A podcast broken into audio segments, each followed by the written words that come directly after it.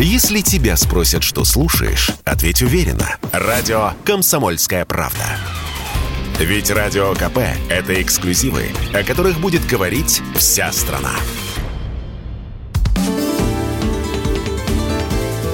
Непарадные портреты с Александром Гамовым на радио «Комсомольская правда». Всем привет, с вами Александр Гамов. Сегодня рубрика «Непарадные портреты».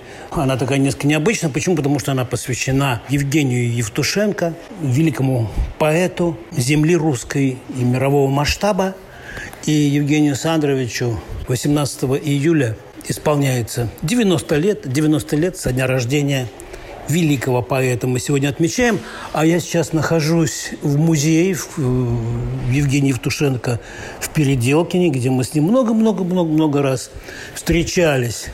И вот, вы знаете, здесь просто такое ощущение, что Евгений Александрович жив, что он просто отлучился куда-то совсем ненадолго.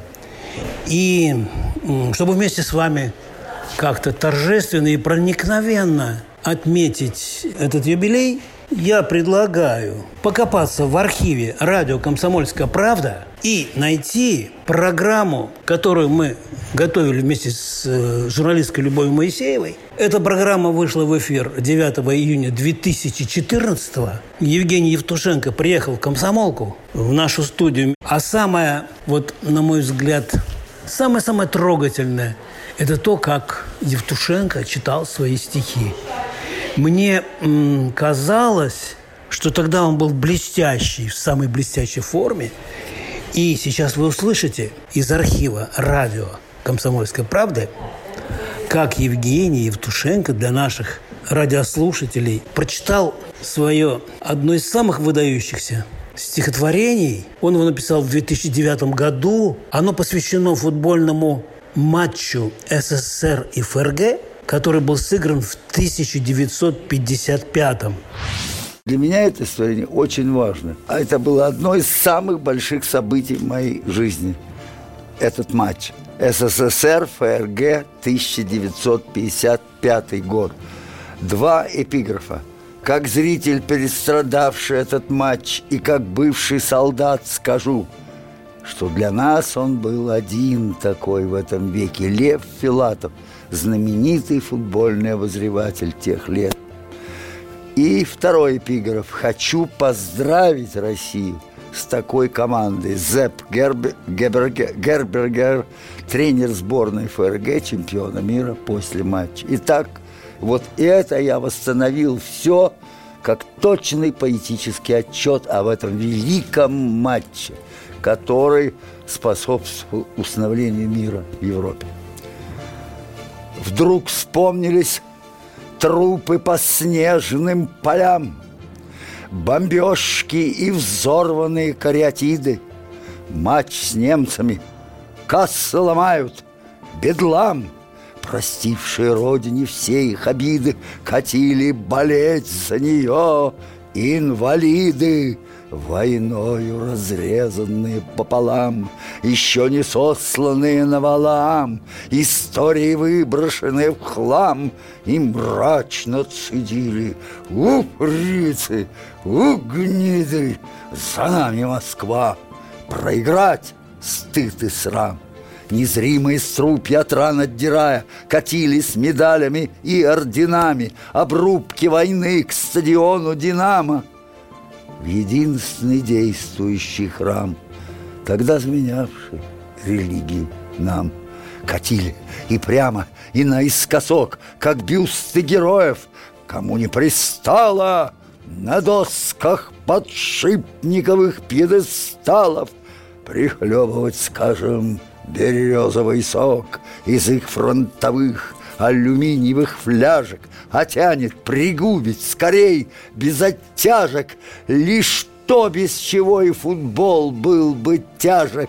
Напиток барачный, по цвету табачный, отнюдь не бутылочный, по вкусу обмылочный, а может, опилочный, из табуретов страны советов непобедимейший самогон, который можно его отведать, подзакусить рукавом, сапогом и даже...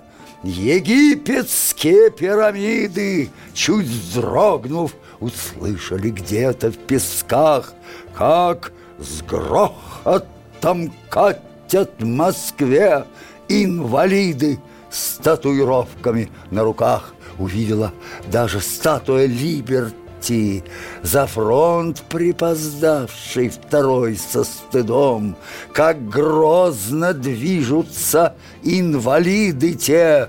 Видением отмщения на стадион билетов не смели спросить контролерши, глаза от непрошенных слез не протерши. Быть может, со вдовьей печалью своей и парни, солдатики, выказав навыки, всех инвалидов подняли на руки и усадили их по бровей самого первого ряда первей. А инвалиды, как на поверке, все наготове, держали фанерки с надписью прыгающей, с надписью прыгающей «Бей фрицев!». Снова в траншеи, готовые врыться, будто на линии фронта лежат, каждый друг другу предсмертно прижат. У них словно нет половины души, их жены разбомблены и малыши. А что же им с ненавистью поделать, если в них пол души и пол тела?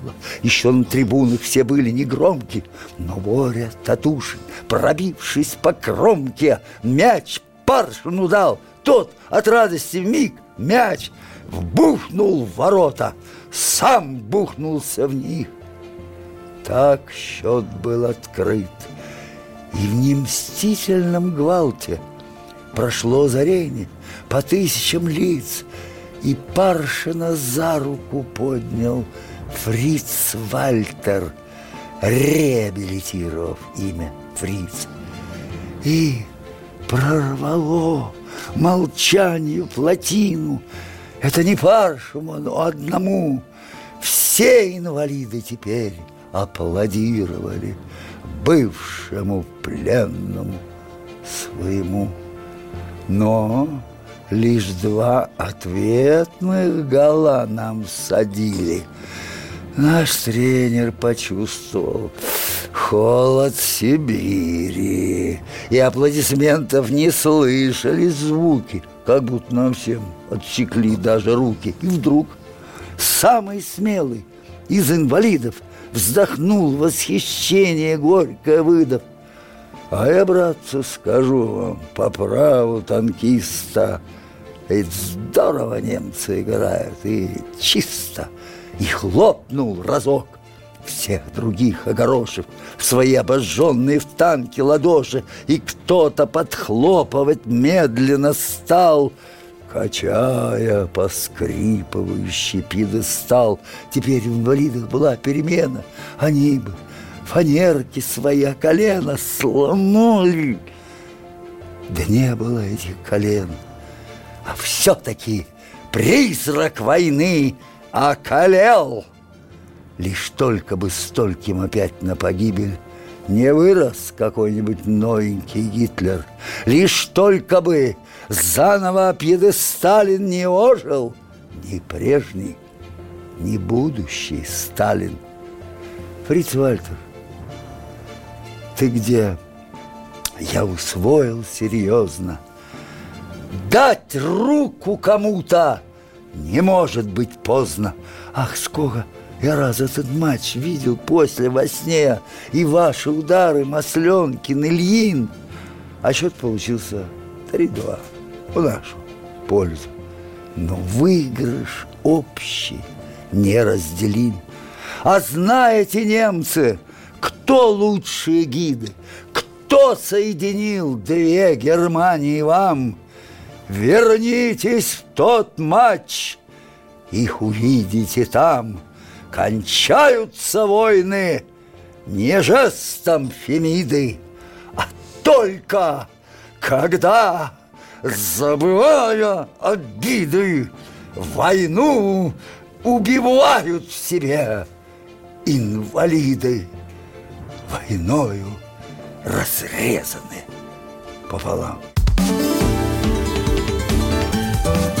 Непарадные портреты с Александром Гамовым.